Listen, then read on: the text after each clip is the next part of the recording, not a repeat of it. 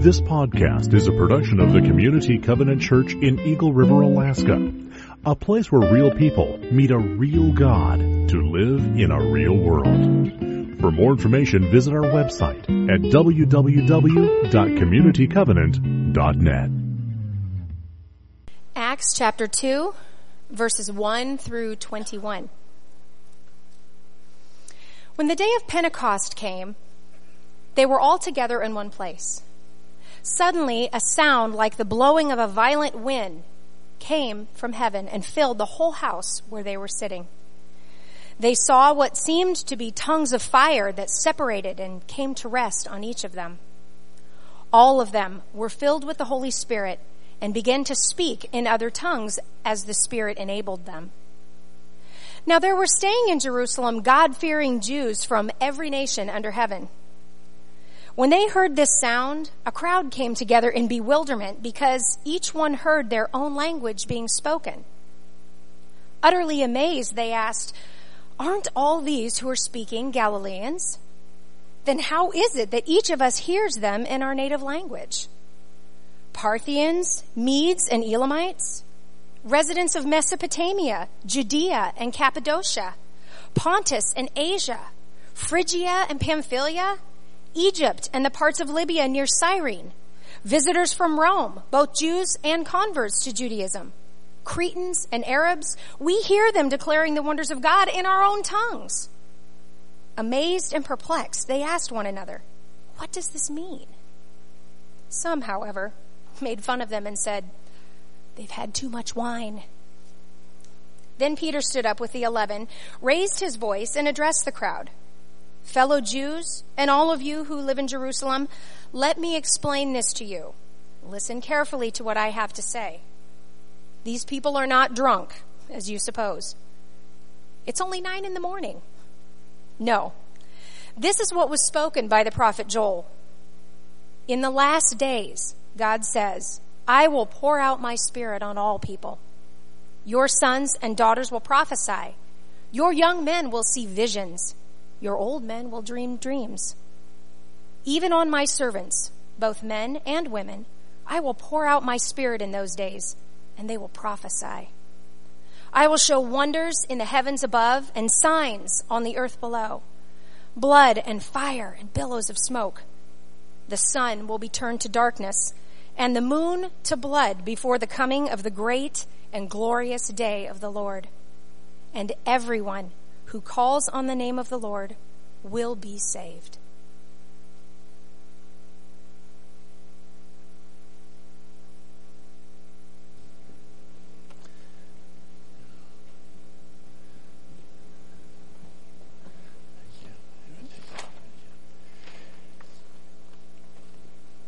Well, Brent, I have to admit to you, hearing about a men's retreat where there's going to be prime rib, and then men are invited to bring their firearms.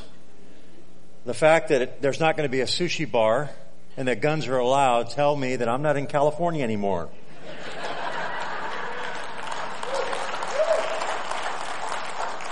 you bet. wow. Okay. Every day is a new day. We're learning new things here in Alaska but we're grateful to be here, uh, enjoying this tropical weather. Pretty amazing, isn't it? Well, I remember uh, it was shortly after my back surgery. I was reclining in my leather recliner. It was the place of comfort, and my California dog, not an Iditarod dog, very Californian, a poodle mix, uh, jumped up on my lap and and I was really uncomfortable and I really didn't want him there, but he was trying to comfort me. And we call him Velcro dog. He just wants to stick to you. And I remember looking at him and saying, Buddy, that's his name. By the way, if you have a dog named Buddy and you go to the dog park, if you call his name, about 20 dogs come running. It's very popular. So I said, Buddy, you are very needy. And he looked at me and I paused and I said, but then again, I'm needy too. And we need each other. Now I don't know what your need is here this morning, but I know this, that we need each other, that we need the Lord, that He wants to meet each of us here in a very special way, uh, in a way that is meaningful to us corporately at Community Covenant, but also in a way that is meaningful uh, as an individual. Whatever your need is here today, you need to know this, that God is more than able. Let's pray. Father, we thank you that we need each other. Lord, that we need you. We declare this morning our declaration of dependence upon you. In Christ, all things are possible. But without Him, Father, we can hardly accomplish anything in our lives of eternal weight or significance. And so, we come to you today as a body of believers called Community Covenant, and we ask you to meet us at our place of deepest need corporately. And then we come to you as well this morning as individuals, asking that you would also meet us in that place of deepest need. Bless us this morning as we hear your word. Open our ears to hear, our minds to understand, and our hearts to receive all that you have for us. And we pray these things in Jesus' name. Amen. Amen.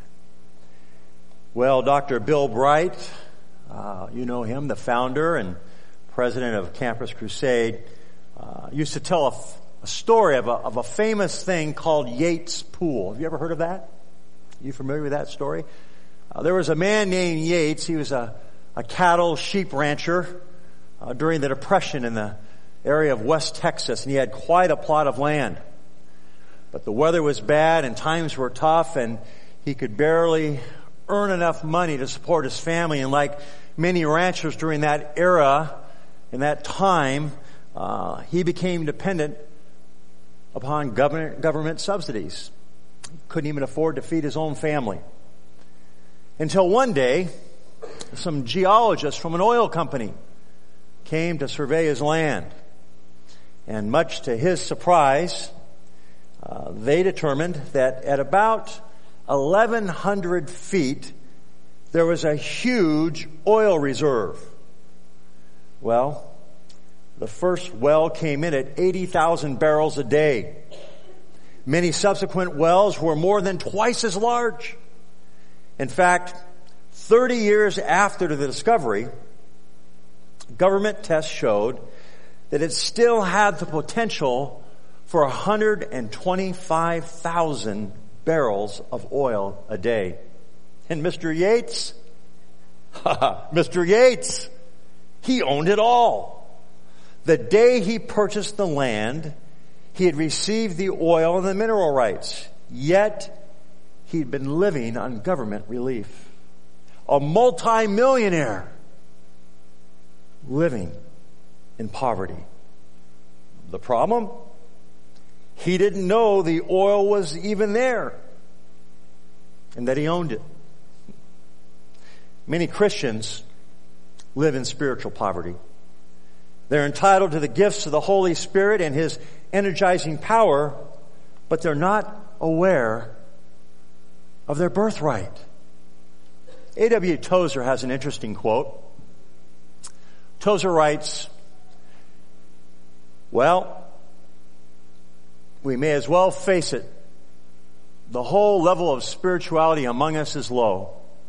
We've measured ourselves by ourselves until the incentive to seek higher planes and the things of the Spirit is all but gone. We've imitated the world, sought popular favor, manufactured delights to the substitute for the joy of the Lord, and produced a cheap, synthetic power to substitute for the Holy Spirit. That's A.W. Tozer. There was a college professor that illustrated to his, actually seminary professor, that illustrated to his students the reality of the Holy Spirit in our lives. Now we read in Ephesians chapter 1 verses 13, 14, and following, that when we came to faith in Christ, the scripture says, when you believed, the Holy Spirit came in to you. And the Holy Spirit is given uh, as a seal that we belong to God and as a guarantee of our future inheritance in Christ. And so the reality is that every follower of Jesus has the Holy Spirit in them. Now the Holy Spirit is God. Did you know that? Uh, we as Christians uh, celebrate the Trinity, the, the triune God, God the Father, God the Son, God the Holy Spirit. Co-eternal, co-equal, co-powerful. Now many people have sought to describe it and, and to help us understand it, but the, the things of God are incomprehensible and, and this is a mystery of our faith and yet we, we see it present in scripture and uh, it's central to our confession of faith as, as believers. So this seminary professor, to illustrate the presence of the Holy Spirit in a believer's life, took two glasses of water like I have in front of me this morning. And in them, he dropped two packets of Alka-Seltzer. So in the first glass, he dropped the first packet. In the second glass, he drops the second packet.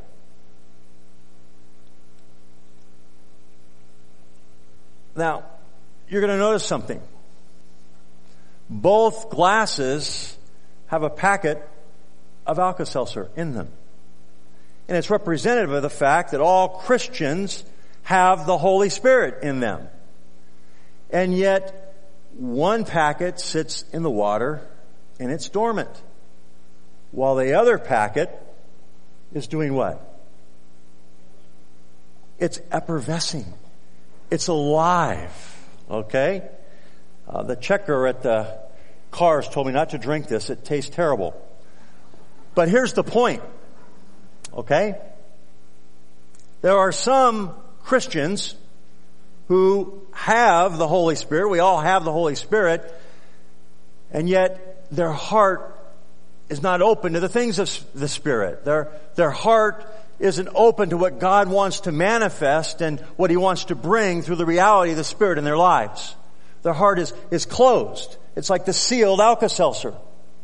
And then there are others whose hearts are open. And when we open our hearts to the reality of the Holy Spirit in our lives, and we seek to walk with the Spirit daily, we call that a Spirit-filled life. Much like the glass of Alka-Seltzer, our lives are effervescent in the things of the Spirit.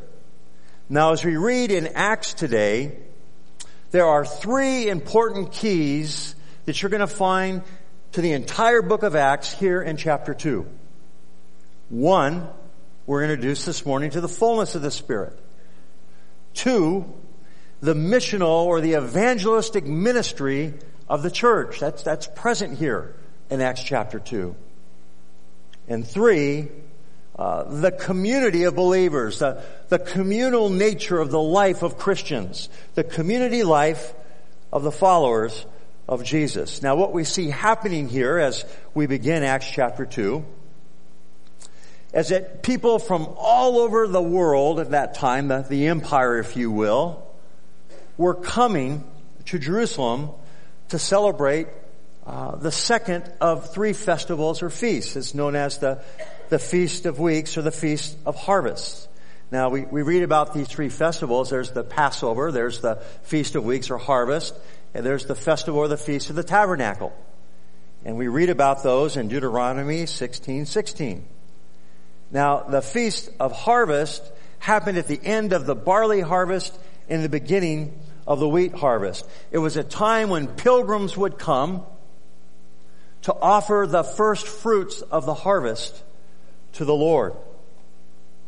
And it's at this time that we see the Holy Spirit coming upon those 120 as the, the fruit of their inheritance in Christ.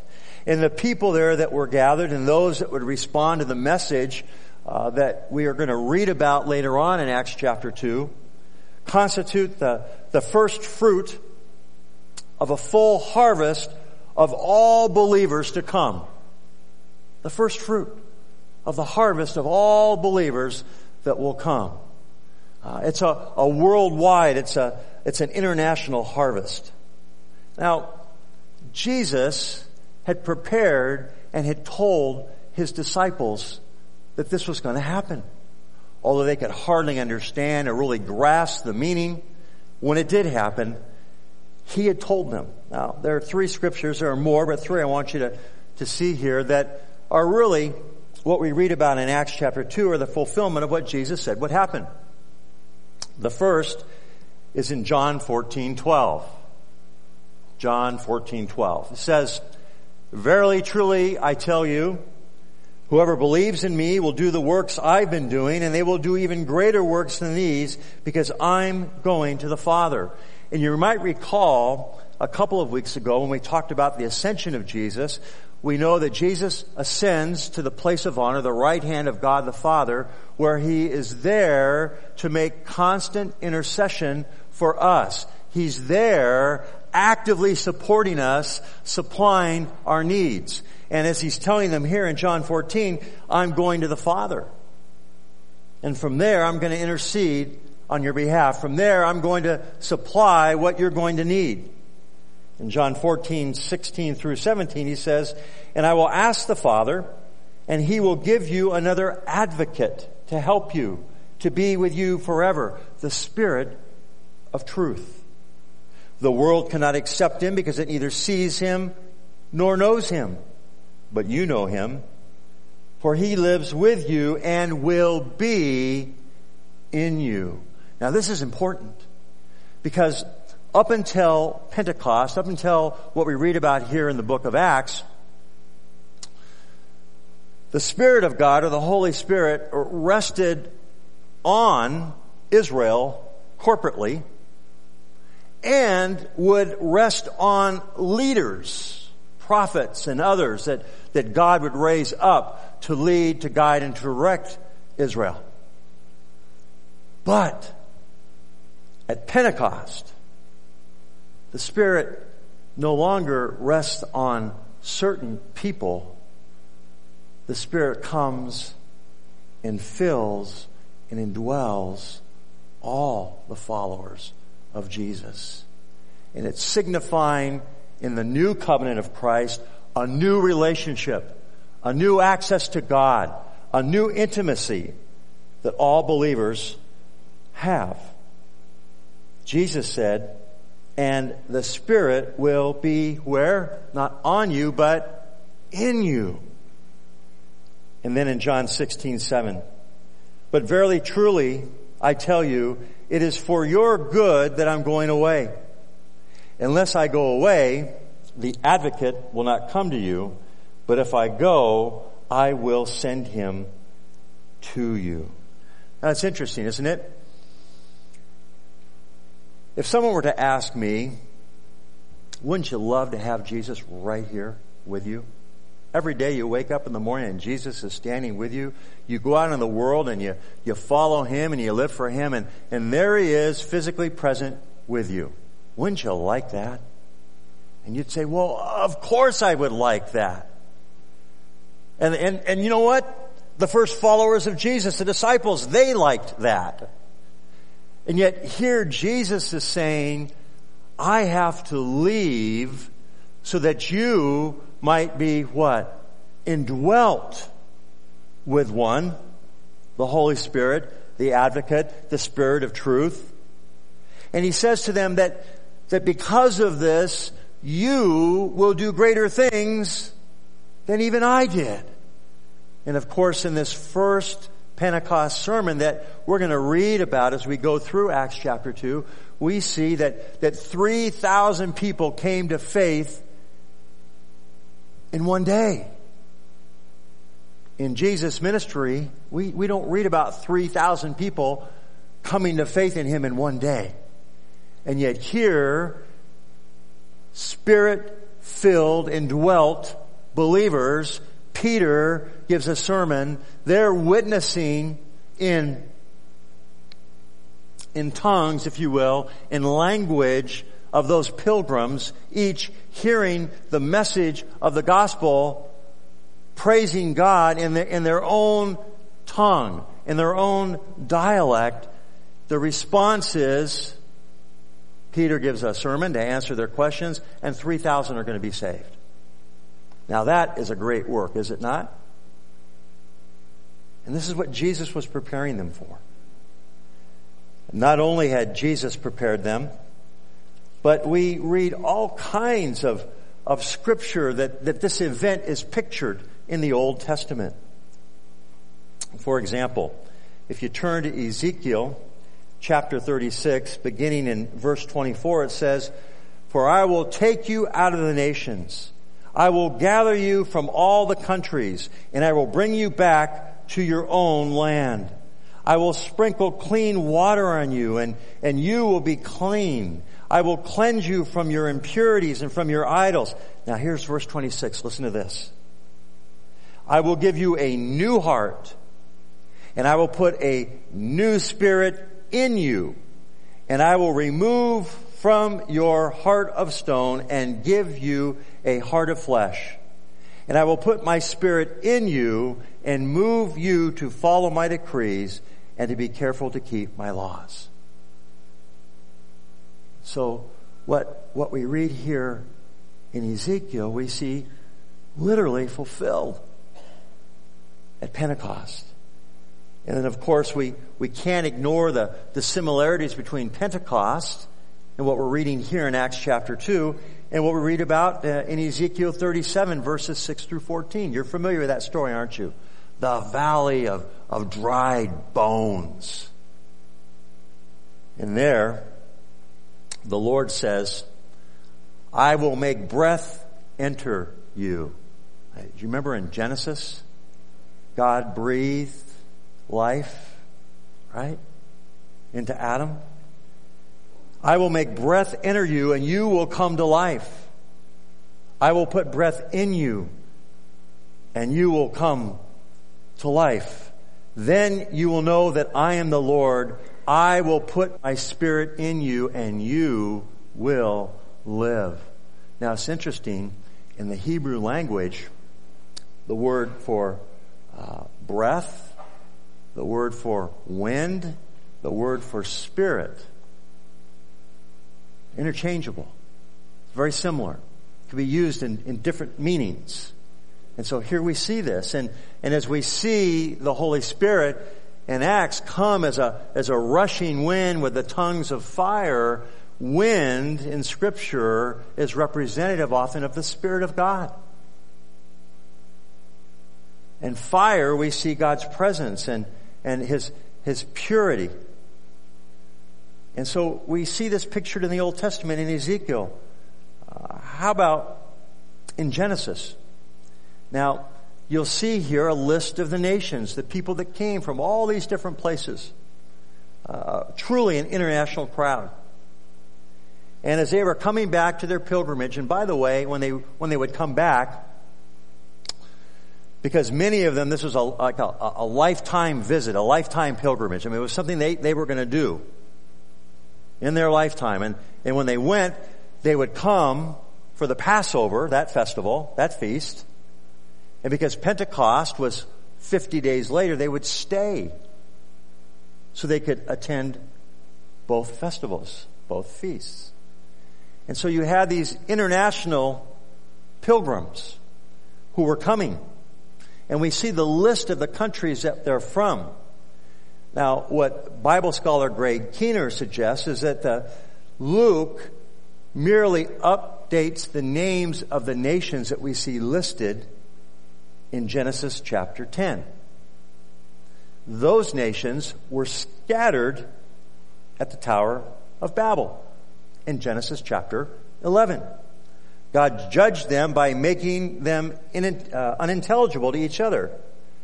But at Pentecost, he takes these people from these nations that had been scattered and made unintelligible to each other. At Pentecost, God performs a miracle that transcends the language barriers and unites them together with one message and what is to be one faith. And it points to the image that we see in Revelation 7 9. One church in diverse cultures.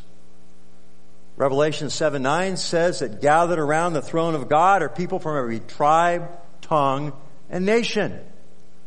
And so Pentecost is a picture of that reality. It's powerful. Do you, do you see these uh, Old Testament pictures of, of what ultimately happened in, in Pentecost? It's good stuff, isn't it? And of course, in Jeremiah 31 33, the Lord says, I will put my law in their minds and write it where? In their hearts. I will be their God and they will be my people. And so picture Exodus 20, the, the, the giving of the law where, where God, what, brings the law to the people from Sinai and there's this mountain and there's thunder and there's fire and the, the people are trembling and there's distance between God and the people. And there the law is written on the tablets of what? Stone. Now compare that to what we've read about this morning in Acts chapter 2 at Pentecost. Um, the people aren't distant. They're present they're waiting, they're expecting, and God comes in a very personal way. Oh, there's a the sound of a rushing wind. By the way, I when I woke up this morning, our house was shaking. I said, "What great preparation for this passage!" Right? And so it was. It was a great event. It was a miraculous event but it was a very personal event, not in which people stood back and, and, and in the fear of God kept their distance and watched, but one in which God was very present and relational and established for them access and relationship that would be for eternity. What a contrast between what? Exodus 20 and Acts chapter 2. The Spirit set their hearts afire. Now, a heart that is on fire for Jesus is a heart of conviction. It's a convicted heart. You know, there are a lot of people who cognitively read scripture and they may believe the truth that's in scripture in a, in a cognitive way. Yeah, I, I believe that. Yeah, that, that's true. But it's different than having a conviction that it's true. It's a, it's a conviction that, that God comes into my life to change my life, to give me new life. That that's made possible through His Son Jesus and the reality of the, the Holy Spirit who, who lives in me. And my conviction that, that that powerful message of the gospel is, is not only for me, but that, that I'm to do something with that. It's, it's different than mere cognition. It's a, a, a conviction. And, and when the Spirit sets a person's heart ablaze, they, they live a life that, that is full of conviction. Uh, they live a life that's, that's connected. Do you notice what happened here? The Lord came upon them individually, but also what? Corporately you, you have, if you will, they didn't understand it at that time, but, but the birth of the church, the body of Christ, the, the, the corporate gathering together of believers. And oh, how important that is for you and for me. We need each other. God works with us corporately as He what? Manifests Himself in us and through us individually. Finally, a heart that's ablaze for Jesus is a heart that's compelled. You know, the apostle Paul says it's a, the love of Christ that compels me. I, I, am compelled. I, I, I, I can barely control myself. I have to share the reality of this truth, the reality of the gospel. And of course, the, the great miracle of that day as we, as we picture these, these tongues of fire and, and these followers, 120 of Jesus speaking in, in language and dialect that of the pilgrims who were there, it, it was a, a gift, if you will, of speech. And in that gift of speech, it was a communication. A communication of what? The gospel. The gospel message. And, and we, as our hearts are set afire by the Spirit of God, are compelled, likewise, to share that message. Uh, it is what um, God wants us to do. And, and isn't it interesting, strategically, there in Jerusalem at that feast, that there were people groups mentioned here from 16 different people groups from, from these international countries. And all of them would hear and, and some would respond and they'd say, what's going on here? That they must be drunk with wine. But what does Peter do? Peter takes advantage of that opportunity. And the thing I like about it is he answers their questions, but the way he does it, he starts right where they are right where they are in a way they can understand. And he refers to the prophet Joel. And literally what he's saying here is that they're not drunk with wine. What, what you are hearing this morning is what was spoken of by the prophet Joel. And really what it's talking about is the last days. The time in between Jesus' ascension and his coming again. And he's saying this is the fulfillment of what, what Joel was talking about. And he speaks to them in a way that they can understand and he meets them right where they are. And he answers their questions. And it's so good. And so we see that the Spirit set their hearts ablaze. A heart that is on fire for Jesus has conviction, it's connected, and it's compelled. But then we also see that the Spirit provides all the resources needed for us to follow Jesus, to live for Jesus. The Spirit provides power. Power. And, and in the context of Acts chapter 2, it's a, it's a power for ministry. Now you're going to see a pattern that's established here. What we see here in Acts is what's called an attesting miracle. It's done in and through the power of the Holy Spirit. And what it is is that You'll see a healing or you'll see a supernatural event or act that will take place that gets people's attention. And then people want to know, well, what's going on here? Why is this happening? Well, the miracle then attests to what? The message of the gospel and the truth of the reality of who Jesus Christ is. It provides the opportunity to share the gospel message. And the Spirit provides the power for ministry the power for ministry. The Spirit provides understanding, wisdom. Uh, Paul writes to the Corinthians, all the things of the Lord are, are spiritually understood. Without, without the Spirit, you can't possibly understand them. The Spirit provides guidance. The Spirit provides inspiration. The Spirit provides the, the courage that we need, the comfort the Spirit intercedes on our behalf for us and through us. The Spirit provides all the resources needed to live for Jesus. Louis Cassels says this, if you want God to do something, He'll make it possible for you to do it.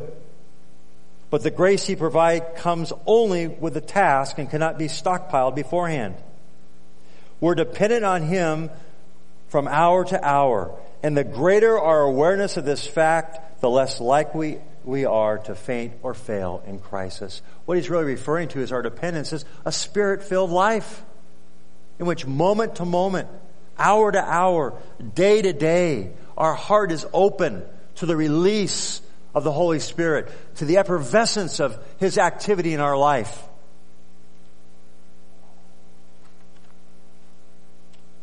And of course, the fruit of the Spirit is evident that we're living like Jesus, that we're imitating Him. In Galatians 5, 22 through 23, the, the fruit of the Spirit is love, joy, peace, gentleness, patience, kindness, self-control.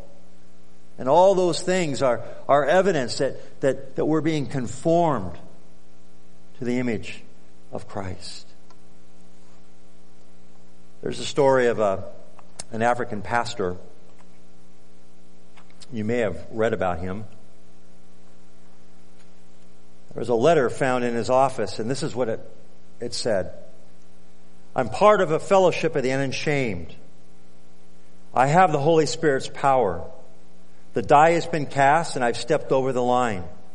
The decision has been made. I'm his disciple. I won't look back, let up, slow down, back away, or be still. My past is redeemed. My present makes sense. My future is secure. I'm finished and done with low living, sight walking, smooth knees, colorless dreams, tame visions, worldly talking, cheap giving, and dwarfed goals. I no longer need preeminence, prosperity, position, promotions, plaudits, or popularity. I don't have the right to be first, topped, recognized, praised, regarded, or rewarded. I now live by faith, lean in His presence, walk by my, walk by patience. I'm lifted by prayer and labor with power. My pace is set, my gait is fast, my goal is heaven, and my road is narrow. My way is rough, my companions are few, my guide is reliable, and my mission is clear. I cannot be bought, compromised, detoured, lured away, turned back, deluded, or delayed. I will not flinch in the face of sacrifice, hesitate in the presence of the enemy, pander at the pool of popularity, or meander at the maze of mediocrity. Wow. What a life mission statement. The letter was found by the members of the church he led. They were cleaning out his office in the days after his battered body was found. Hmm. He was martyred for the Lord. Now, our words might be different than his, I suspect. And our experience most likely will be different too. But you know what? We can all surrender like that to Jesus. We can all live that effervescent, spirit filled life. You see, the truth is this that the Spirit of truth that we see active and alive in these first believers at Pentecost is the same Spirit that lives in you and me. And the power of the resurrection that rolled back the stone from the tomb and raised Jesus from the dead is the same power that's resident in you and me. And so the question is this. Are we going to be open? Are we going to surrender? Are we going to declare our dependence upon God and allow the Holy Spirit to come alive in our lives. Oh, how I need that. Oh, how you need that. Oh, how our church needs that. On the screen behind me, there's a simple prayer. I want to close my message with it. I'm going to read it out loud, but I would encourage you to make that your prayer this morning. As we recommit ourselves to God and to the necessity and the need of His Spirit in our lives. My Lord and my God, your words say, I no longer live, but you live in me. I surrender to you now. And I ask that in big things and little things, my life would be a reflection of the radical truth about who I am in you. I don't want to make this up. I can't do it in my own strength. I rest in you. You now, and I simply ask that you will live through me as you see fit. Praise to you, God. Amen.